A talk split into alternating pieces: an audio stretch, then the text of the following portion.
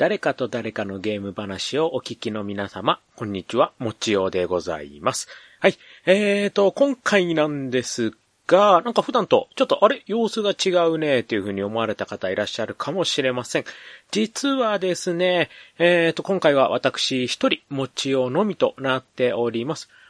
相方のカステルさんはどうしたの？とか、まあまあまあまあ、ね、いろいろあるかとは思うんですが、はい、えー、ちょ、ちょっとね、今からその辺のことについてお話をしてみたいと思います。えっ、ー、と、実はですね、えっ、ー、と、今これを撮ってるのがですね、12月の11日でございます。まあ、あの、夜中なんですけどね。ねえっ、ー、と、何かと言いますと、実はですね、えっ、ー、と、今回のこの配信なんですが、まあ実はとあることがございまして、そのとあることとは何ぞやと言いますと、ゲームなんとかさん。ね、ゲームなんとかというポッドキャスト番組、えー、皆さんね、多分あの、まあ私の番組を聞いてる皆様だったらね、こうゲーム系のポッドキャスト番組いろいろチェックされてる方たくさん、ね、いろんなこうゲーム番組見てるね、こう、ポッドキャスト、ああ、あるね、いろんなのあるね、ってね、まあ、いろいろね、こう、番組がある中で、ゲームなんとかという、ゲームはカタカナ、なんとかはひらがなというね、はい、えっ、ー、と、そういう番組がございます。で、その番組、まあ、あの、はるさん、小平さん、ダンさんというね、三人の方がね、あの、ゲーム大好きで、ね、あの、うまくもなければ詳しくもないけど、ゲームのことがね、あの、語りたくてたまらない三人が、こう、ゲームのことについて、あれこれとお話をしている番組というのが実はございます。で、この番組私大好きでしてずっとね、あの、それこそ第1回からずっと聞き続けている。で、さらには、あの、オフ会というか、ね、あの、イベントの時にもね、ちょっとお伺いしてね、こう実際こう生でお二人のね、こうトークもね、聞いたりなんていうこともあるぐらいね、実はすごく、ね、もう、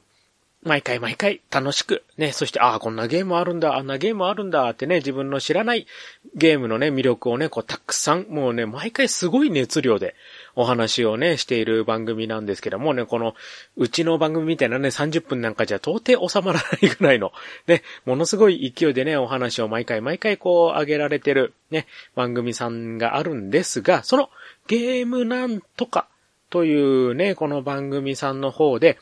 みんなの GOTY。まあ、ゲームオブザイヤーですね。はい。えっ、ー、と、まあ、この12月のこの時期になりますと、まあ、皆さんにとっての今年最高のゲームは何ですか？という、ね、ゲームオブザイヤー、ね。まあ、人それぞれこうね、やってるゲームが違えば、まあその人その人によってたくさんのゲームがね、こう出てくるわけなんですけど、それを、こう、まあちょっとイベントみたいな形で、ね、はい、あのー、ツイッターのですね、ユアゴティさんっていうね、こうサイトがあるんですが、このユアゴティというのが、この自分の今年最高のゲームはこれですよっていう書き込むと、それがツイッターにまあちょっとホームページみたいな感じでね、こうかっこよく表示することができるという、そういうサイトを運営されてるね、ところがあるんですが、そのユアゴティさんとゲームなんとかさんで、みんなのね、GOTY2022 大募集という、そういうのをね、ちょうどや、まあちょっとこの配信、収録時点では終わってるんですが、そういうのをやってたんですよ。ね。11月の27日に、えっ、ー、と、その告知の、この、なんていうんですか、ツイッターの方のコメントが出まして、12月の6日火曜日23時59分までに投稿した方から、みたいな感じでね、こうちょっと、あのー、なんかね、こう、プレゼントとかもあったりとかなんかする。結構ね、今回、いろんな、こう、ちょっと仕掛けがあったりとかしてね、こう盛り上がり、ね、あの、たくさんの方がいろんなゲーム、今年はこれが良かった、あれが良かったっていうね、ツイートをされているという、まあそういう企画があるんですが、まあ、もちろん、あの、私も、この企画の方にね、参加しまして、今年、まあ、あの、面白かった、自分にとっての一番のゲームというのを、ね、こう書き込んで、はい、私これですよ、もちろんはこれですよ、っていう形でね、ちょっとやらさせていただいたんですけど、この絵のところにですね、ポッドキャスト番組の皆様、ね、もしよろしかったら、番組内で、このユアゴティさんに投稿されてるゲームをこう、あ、こんなの上がってんだ、あんなの上がってんだっていうのを見ながら、それを話のネタにこう、ね、番組を撮っていただく。もしくは、その、あなたにとってのゲームオブザイヤー、ね、今年一番のゲームはこれだったよっていうのを、ちょっと話の種に取っていただいて、こうね、一緒に番組盛り上げていきませんかという企画があるんですね。で、これは特に、あの、いつまでっていうのは書いてなかったんですけど、まあ、さすがにこの12月の11日現在、まあ、いくつかの番組さんがやっぱ早いところはね、ポンポンポンポンと、ね、ちょっと話してみました、みたいな形でね、結構アップがあるんですよ。で、まあ私もね、個人的にはやっぱりこうゲームなんとかさんは好きな番組の一つですし、まあ以前ですね、まあ自分が一人語りで番組をやっていた時、ね、ゲーム的テーマトーク祭りというのは実はすんごい昔の話なんですけど、や、やりまして、その時にゲームなんとかさんも、その、このゲーム的テーマトーク祭りに参加していただいて、ね、あのー、自分たちの、こう、お題を出して、それに対してこうお話をしていただいたという回が、まあ、すごいもう、本当に初期の初期なんですけど、ねゲームなんとかさんの初期の回で、ね、そういう回もあるぐらいなので、やっぱり、まあ、自分もね、一、こう、ポッドキャスターの端くれとしましては、やっぱり喋ってなんぼかな、というところで、こう、なんとか調整して、こう、やりたいなっていうふうにずっと思ってたんですよ。ところが、まあ、世間ではコロナコロナで、ね、いろいろありまして、仕事もね、ちょっとコロナに、まあ何しろ私介護の仕事をしてるもんで、介護の業界でコロナが出ると、まあ大変ということでね、もうドタバタ続き、なおかつ娘の方は娘の方で、ちょっとね、試験とかがいろいろ重なったりとかして、こうなかなかね、収録の場所も取れなかったりとか、まあいろんな要件が重なってしまって、ちょっと、ね、あの、誰かと誰かのゲーム話の相方のカステルさんとに、こう、ちょっとこの日で収録っていうのが、まあ、調整が自分がつかない、持ちを的につかない。という状況になってますので、じゃあ、ちょっとカステルさん申し訳ないけど、今回ちょっと私持ちの方で、ちょっと一人語りで、ちょっとやりたいんですが、ということで、あの、相方のカステルさんの方に、ああ、いいですよっていう、ね、許可もいただきまして、あえて、今回私、もちおの一人語りという形で、はい、この企画ですね。ゲームなんとかの Your Goty さんとのコラボ企画。あなたの GOTY レビュー。そして、それをネタにお話をしてくださいというこの企画に参加の方をしたいと思います。で、この番組は誰かと誰かのゲーム話となっております。普段ですと私もちおと相方のカステルさんとでゲームの話を種にいろんなこうお話をしていくというスタイルになっていますが、今回は私もちおの一人語りとなっておりますので、このスタイルを取ることができません。なので、ここで、えっ、ー、と、まあ、以前いろいろ事情がありまして終了した番組の形を取らさせていただきます。まあ、あの、私もちょの以前の番組を聞いている方なら、あーというふうに思われるかもしれません。そして、あの、以前の番組を全く知らない方は、え、こんな形の餅を一人語りをやってたんだな、なんていうのも、ちょっと、あのー、感じていただきながら聞いていただけると幸いでございます。そしてこの誰かの誰かのゲーム話の番組の最後にいつもメールアドレスを言っております。ね。もちよゲーム大好き dx アットマーク yahoo.co.jp なんでこのアドレスが誰かと誰かのゲーム話のメールアドレスになっているかと言いますと、以前の番組のメールアドレスをそのまま私が使っているからでございます。なので、ちょっと私も2年ぶり？もっとかな？すごい間空いちゃってるんでちょっと勝手がわかりませんが、久々にやってみたいと思います。昔のタイトルコールから行きたいと思いますので、よろしくお願いします。もちろん、帰ってきたゲーム大好き DX! はい。ということで始まりました。もちろんのゲーム大好き DX でございます。今回も一本のゲームを取り上げまして、そのゲームについていろいろとお話をしてみたいと思います。はい。さあ、今年の私、もちおの Game of the Year、今年一番遊んだゲーム、一番楽しんだゲームは何かと言いますと、スクエアエニックスさんの発売、プラチナゲームスさんの制作、いろんな意味で話題となりました。誰かと誰かのゲーム話の中でも私お話をしております。バビロンズフォール PS5 版でございます。はい。このバビロンズフォールですね。こちらのソフトになるんですが、このソフトは今年の3月の3日、スクエア・エニックスより発売となったゲームとなっております。ジャンルとしましては、ハックスラッシュのアクションゲームという形となっております。で、このハックスラッシュ、まあどういうものかと言いますと、まあ同じような周回型のダンジョン RPG ですね。まあ、何回も何回も、こう、ダンジョンを繰り返し繰り返し、こう、冒険しまして、そこにね、敵を倒し、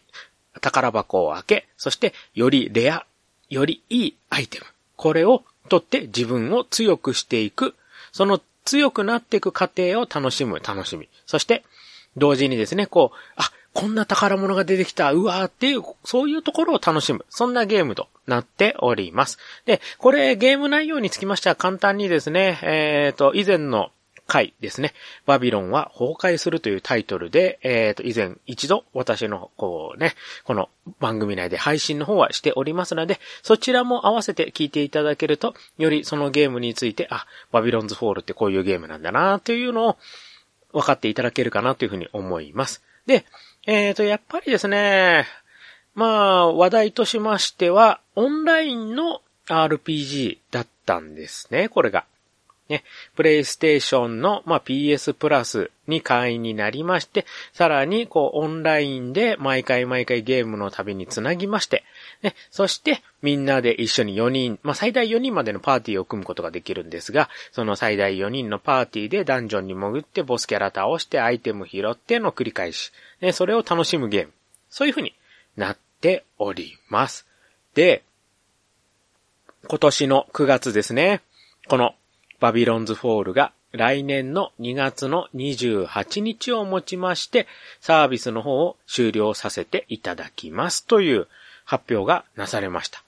このソフト自体は8000円近くします。さらに言いますと、まあスペシャルエディションとかそういうのになったりするともう万超え。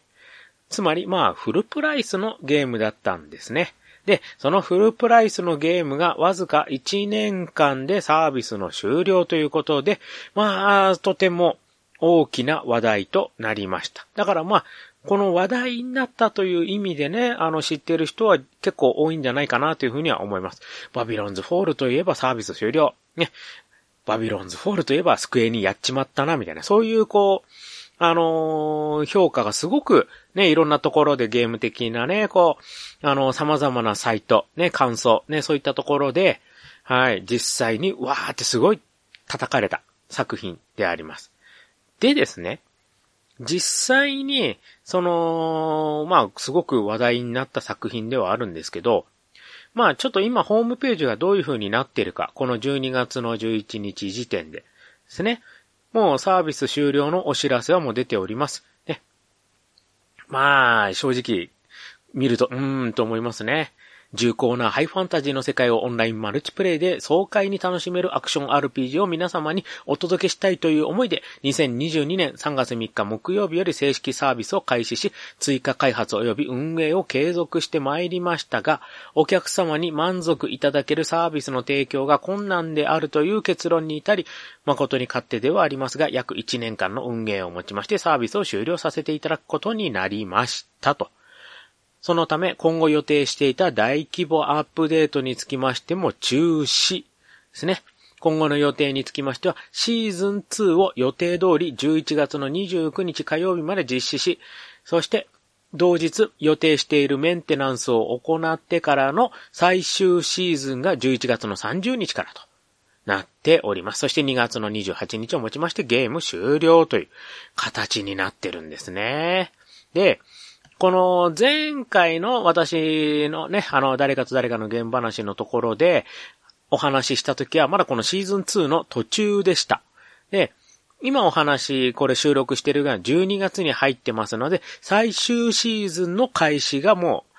う行われてます。そして、最終シーズンになってどうなったかという部分のフォローをまずちょっとお話ししていきたいと思います。最終シーズンになりましたが、まず、えっ、ー、と、正直な話、キャンペーンモードについてはシナリオの更新はありません。シーズン2の終了と同じ形のままになっています。で、はい、まず私の不満その1。シーズン2で話が完全に終わっておりません。結局終わりませんでした。で、これ、結局尻切れトンボなんですよ。まあ、あの、打ち切り状態ね、俺たちの戦いはこれからだ状態になっちゃってる。いやまず、正直なところ、ここは何かしらやって欲しかった。もちろん、あの、新たなストーリー作ってとかじゃなくてもいいんですよ。もうテキストだけでもいいんですよ。何でもいいから、話綺麗な形で終わって欲しかった。ね。あの、出てくるキャラクターのコメントをちょっと調整して、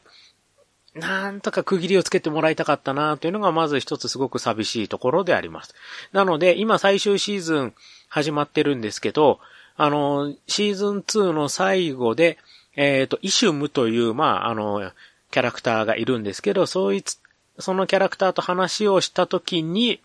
こう、ん？あ、あいつがそんなことを言っているのか。この話は秘密にしておくんだぞ。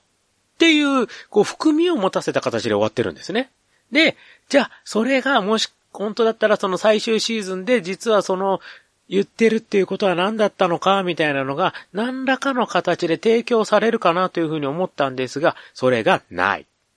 これきつい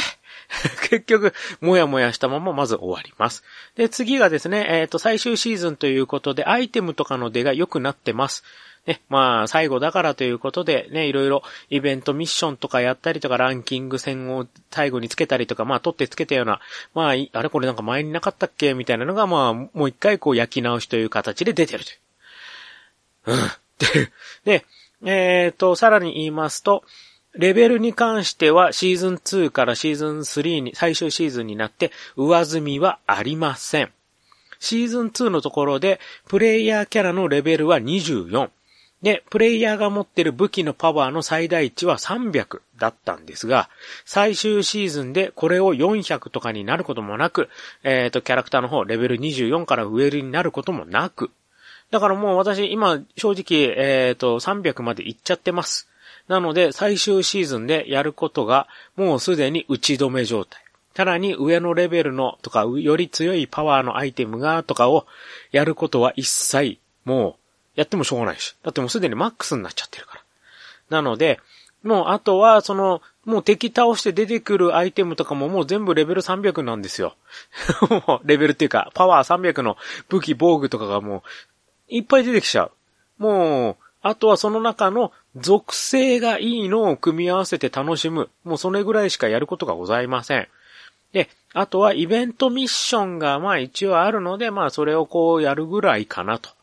いうところですね。もうだから完全にやることがほぼもう打ち止め状態まで。で、さらに言いますと、えー、っと、トロフィー、実績ですね。この実績解除も全部終わりました。はい。だから完全に、はい、もう遊び切った感は正直自分の中ではあります。で、こう、まあ、ストーリーの部分につきましてはすごいもやもやした部分が残ります。まあ、もうなんとかならなかったのかなというふうにはすごく思っているんですが、でも、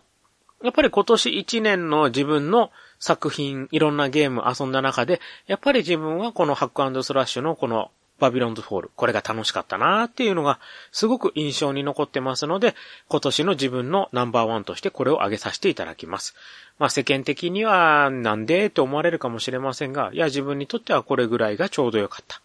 うん、面白かった。っていう、のがまず第一ですね。じゃあ、何がそんなにもちをこのゲーム引きつけたのか。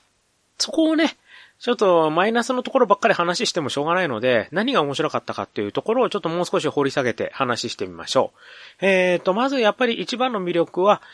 もう最大値パワー300まで強くなりきったので、その中で属性をつけていろんな武器を楽しむ楽しさ。ね。もう、敵をね、なぎ倒せるんですよ。結構うまくやれば。うん、属性とかうまく合わせればもうボコボコ状態。ね。なので、これがね、すごく、今すごく楽しいです。はい。で、武器も、えっ、ー、と、まあ、ハクスラやる人って、結構こういうところを考えがちなんですけど、より早く敵を倒すためにはどの武器でどういうダメージを出すのが一番効率がいいかっていうのが、やっぱりあると思うんですよ。で、このゲームにおいて、えっ、と、主人公プレイヤーキャラは武器を4つ持つことができます。で、この4つの武器を組み合わせ、ね、あのー組み合わせて戦うんですが、一番火力を出すことができるのは、単発の威力的には多分ハンマーの最大ため攻撃を相手の弱点に当てた時だと思うんですよね。これは結構いいダメージ。まあダメージ的にそれこそ平気でもう2万3万とかとんでもない数値が出ます。ね。なので、これはこれで気持ちいいんですが、単、あくまでこれ単発です。で、えっ、と、でも、ため攻撃などね、貯めるまでにやっぱり時間がね、あるし、こう、こう、ゲーム効率的にどうなんだろうっていうところで、より効率よく敵にダメージを与え続け、なおかつ、威力が高いっていう話になると、弓矢なんですよ、このゲーム。で、弓矢のいいところっていうのは、ため打ちすると結構まとまった、こう、弓が一発ではないんですよ。こうなんか4本5本ぐらいのがまとめてバーンって相手の方に飛んでくる。で、さらに貫通とかのね、それ、属性がついてたりすると、相手を貫通して複数の敵にダメージ与えることができたり、大きい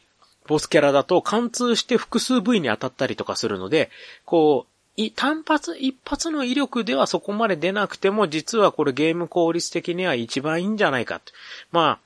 バビロンズフォール YouTube で検索すると、まあ大抵弓ビルドが出てきます。もう突き詰めるとここになっちゃうんですよ。弓ビルドがもうとにかく強い。もう背中と両手にもう弓4本、もう全部弓装備して。で、まあ、弓を装備しちゃえば貯めるタイミングとかも結構同じなので、こう一定のリズムでバスンバスンバスンバスンって打ち続けると、まあ威力高い高い。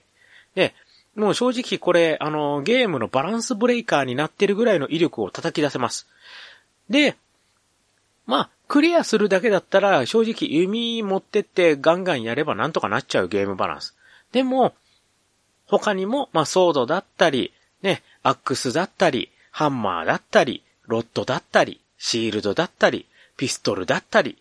ね、いろんな武器をやっぱりこう、組み合わせて自分なりの戦い方を見つけ、そしてこう敵をもうバッタバッタとなぎ倒していく気持ちよさ。そして一つのクエストについてはだいたい10分ぐらい。まあそんなに時間もかからない。で、何周もぐるぐるぐるぐるこういろんなステージを回って、こう敵を倒してっていうのを繰り返す。ね。そしていいアイテムが出たら、おーって。それを楽しむ。ね。その部分については十分魅力的だったと私は思ってます。ね。マイナス面のところはね、まあストーリーが弱いってかなんだとかね、こうグラフィックが汚いだ、あだとかいろいろ言ってましたけど、それもバージョン1からバージョン2になって改善もされた。バージョン2も含めればストーリーもだいぶ長くなった。ね。そして、まあ結局知りきれともではあると。で、まあ同じ敵とかの使い回し、まあそれはしょうがないよねっていう。もうそんなのは最初から覚悟の上で。ね。まあ普通の街中での戦い、草原での戦い、こう山道みたいなところでの戦い、洞窟、鉱山みたいなところでの戦い。あと、えっ、と、失われたところ。ね。えっ、と、過去の遺産、過去の、えっ、と、なんていうのかな。こう、近、近未来都市みたいなところ。まあそういった様々なステージで、まあ敵も、ね、まあゴブリンだったり、まあ普通のナイト系の人型の敵だったり、さらにはドラゴンがいたり、あとはなんか変、結構ね、えっ、と、まあタランチュラみたいな虫系のものがいたりとか、あとは、まあ、そうですね、まあ、ロボットとかもいるかな。うん。で、あの、敵の攻撃も普通にただ剣振ってくるだけじゃなくて、もう広範囲に弾をばらまいたり、ね。あのーなんかこう、ハンマー振り回してきたりとか、まあ、いろんな攻撃、あと弓矢でこう、バシバシ撃ってきたりとか、まあ、いろんなこう、攻撃をしてくると。ね。まあ、そういったのをもうバッタバッサとこう、なぎ倒していく楽しさ。これはね、結構、あのーついつい、ちょっとだけやろうかなっていう自分のプレイスタイルにはちょうどよかった。今日はちょっと1、1クエ2クエ。で、デイリーミッションっていうのがまあ毎日毎日あったんですけど、デイリーミッションの条件の一つに、えっ、と、任意のクエストを3つクリアするっていうのがあったんですね。だからまあ3つ、いや、要は30分ぐらい。ね。まあ、1日30分ぐらいちょっとこう、ダンジョン周回するかぐらいだったらね、全然問題なかった。自分は楽しむことができた。ね。だから、その、ハクスラ系のやってる人ってすっごいこう、がっつり、こうやってる人はやってると思うんですよ、こう。ただ自分はそこまでではなかった。まあ正直そんなに、ね、あの時間もやってないです。このプレイゲーム時間100時間ちょっとです。ね。うん。え、100時間でちょっとって言っちゃうの？っていうふうに思うかもしれませんが、やってる人って平気で1000時間超えてんですよ。まあ、それを思えば桁が全然違うんでね、自分も。た、ようやく100いったよ、みたいな。そんなレベルのプレイ時間です。だから、その、まあ正直、アイテムとかの数も少なかった、ステージ数も少なかった、ね、その、1000時間、2000時間、3000時間っていう潜る人たちの要求には満たすことができなかった。ハクスラー系やってる人はなんかもう廃人系の人が、ね、あのー、一部にはいらっしゃいますから、これはもう、あの、事実です。ね。あのー、すごい人ってほんと何千時間って平気でやってますからね。そういう人たちが、ハクスラ系の RPG だ、アクション RPG だ、つってこのバビロンズフォールを遊んでみて、なんだ物足りないじゃないか。ね、そういう評価を下して、それで、いや、こんなハクスラの RPG としてこんなのはもう全然ダメだよ。っていう風に、こう、いろいろコメントも出したりもしてるし、そういうのもいっぱいレビューも読みました。だからそんなにハクスラ系の RPG としては面白くないよ。っていう書き込みをすごい見ました。で、まあそりゃそうだよね。ディアブロとかに比べたらそりゃそこは浅いよね。ってなっちゃいます。確かに。でも、その、ハクスラ系の RPG チャレンジした中で、こう本当だったら少しずついろいろこう、増やしてアイテムも増やして、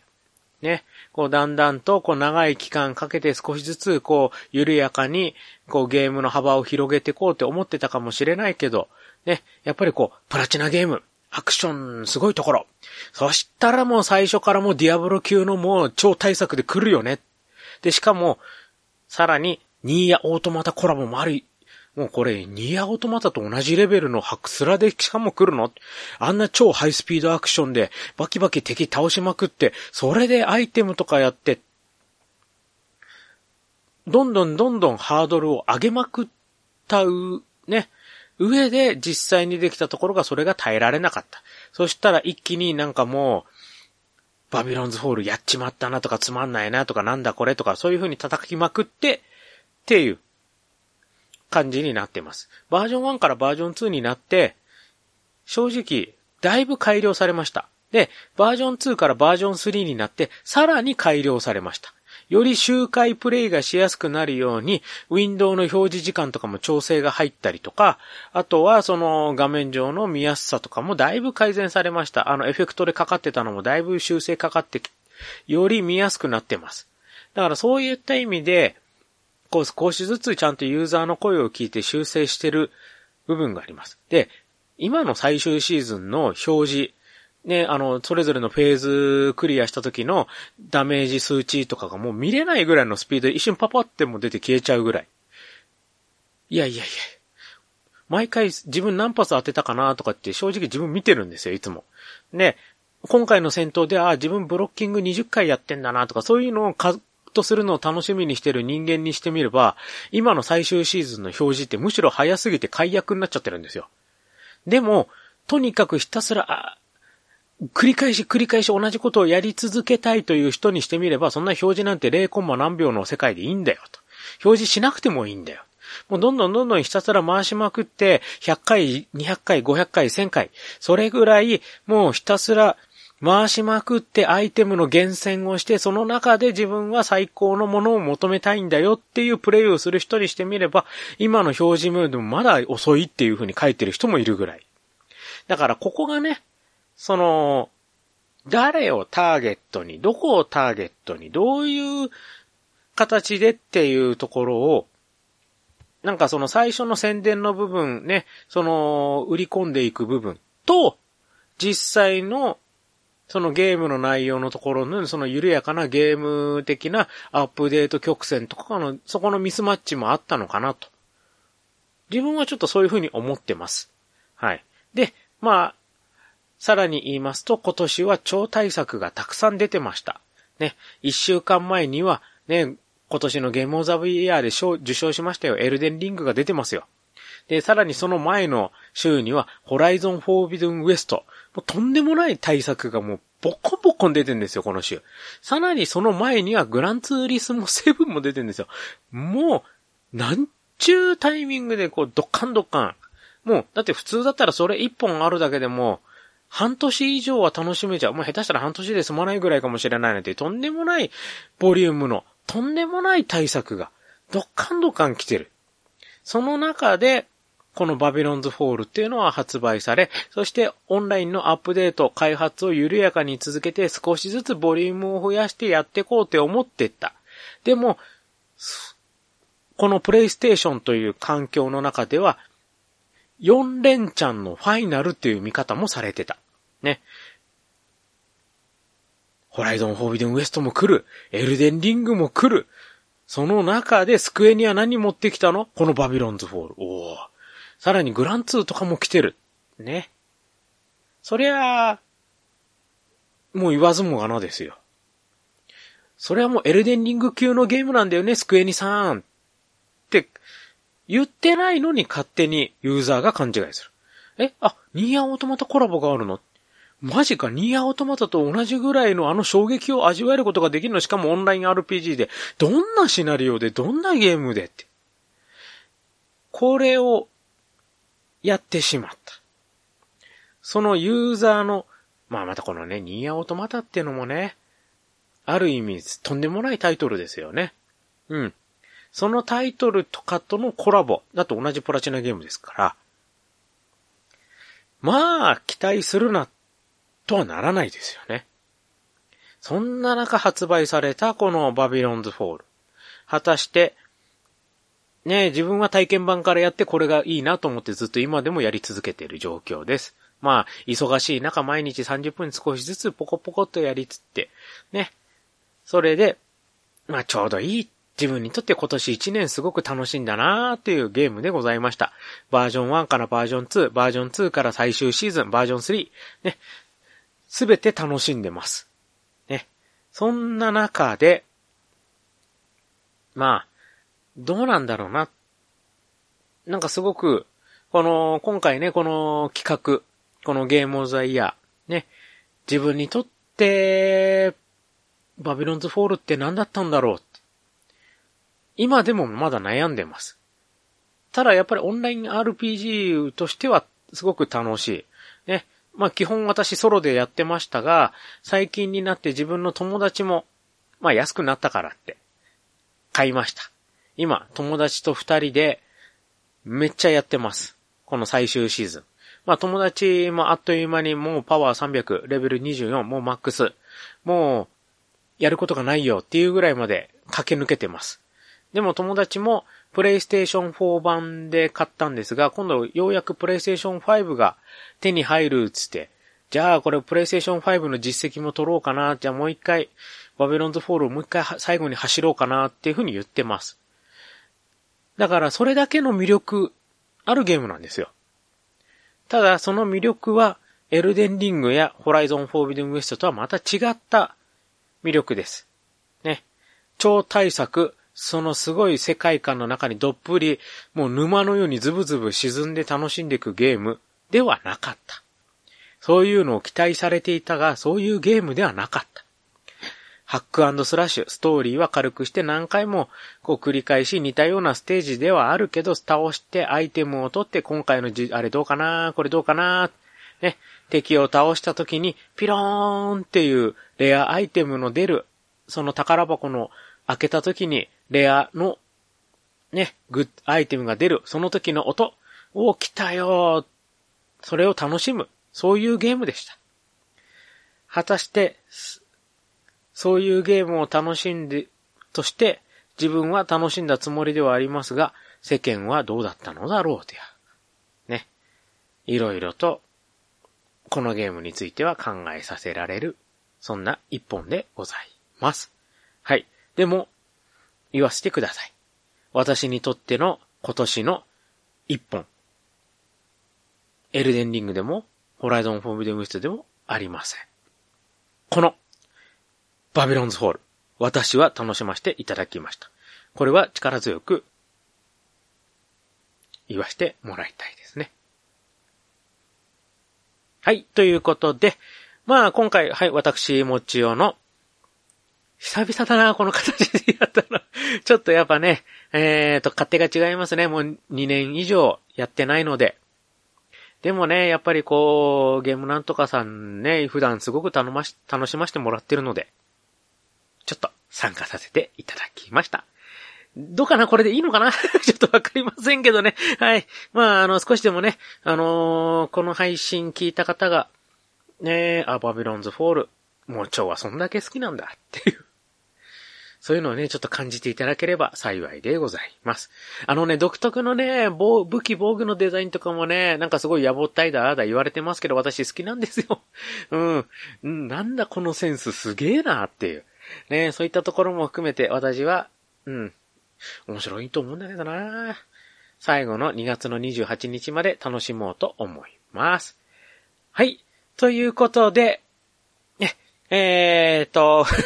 もちろんゲーム大好き DX ではってふちょっと言いそうになりましたが、これは誰かと誰かのゲーム話番外編でございます。誰かと誰かのゲーム話では皆様からのお便りをお待ちしております。ツイッターのハッシュタグ、誰々ゲーム話、あ、後でね、まあもちろん、あの、いつもの最後のやつもくっつけはしますけど、誰々ゲーム話、ね、もしくは、ね、今回は、あのー、ね、まあ、イベント参加という形での緊急配信という風になっておりますので、はい。ね、えーと、そちらのタグの方でも、つけてつぶやきたいとも思っておりますので、ね、あの、どのタグでもね、多分、うん、見ていただけると思いますので、はい、ぜひぜひ、ね、今後とも、この誰々ゲーム話、そして、ゲームなんとか、さらには、このゲーム系のポッドキャストすべて、ね、これからもね、いろんなゲーム系ポッドキャストで自分も含め楽しんでいきましょう。ね、また、あのー、まあ、この、なんていうのかな、誰かと誰かのゲーム話では、ゲストさんも大歓迎でございます。普段は、スカイプでの収録。で、スカイプの録音ボタンで録音して、私と相方のカステルさんと二人で収録の方をしております。で、もう、このもちおとね、もしくは、この相方のカステルさんと、ちょっと話をしてみたい。もう企画とかそういうのは全然、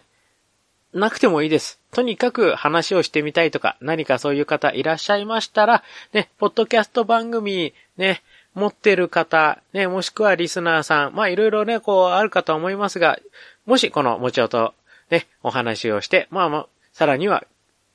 番組にも参加してみたい、というふうに思われるね他の番組の方もいらっしゃいましたら、ぜひぜひお気軽に連絡ください。よろしくお願いいたします。はい。あの、こんなね、弱小 ポッドキャスト番組、ね、あの、一回配信して、ようやくアクセスが100いくか、ようやくちょっと100超えて、ああ、よかったな、なんていうふうに思ってるぐらいの小さいところではございますが、ね、そんなところでももしよろしければ、ね、皆様のね、こう、お気軽にご参加の方お待ちしております。はい。ぐらいかな。あとなんか話すことあったかないや、特にないな。うん。ちょっと久々のね、この収録スタイルで、ちょっとだいぶ私緊張しましたけど。まあ今回も、もち、このスタイルは変えません。一発撮り即出しです。はい。収録して即出しのスタイルですので、だから、あの、もしゲストさんとか来られる、ね、ところも、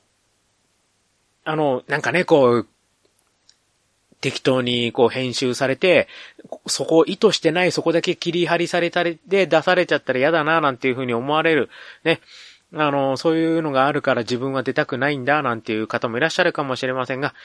うちの番組は大丈夫でございます。はい。ノー編集取って出しスタイルで毎回やっております。ね。だからカステルさんとも30分一本勝負ですよ。あれ本当打ち合わせ一切ないですからね。ね。そういった意味でも、そういった中で、こう、生のね、あの、感情をぶつけ合って、ね、こう、わーってやりたい。こう、ゲームに対する、こうね、いろんな熱い思い、いろいろ話したいという方、ぜひぜひお待ちしておりますので、よろしくお願いいたします。はい。ということで、ここまでのお付き合いは、私、もちおでございました。はい。今回のお話はこの辺で、また次回をお楽しみに。それではまた、失礼しまーす。誰かと誰かのゲーム話では、皆様からのお便りをお待ちしております。ツイッターのハッシュタグ、誰々ゲーム話でつぶやいてください。番組内で紹介させていただきます。また、メールでのお便りも募集しています。m, o, c, h, i, o, g, a, m, e, d, a, i, s, u, k, i, d, x, アットマーク yahoo.co.jp もちよゲーム大好き dx アットマーク yahoo.co.jp となります。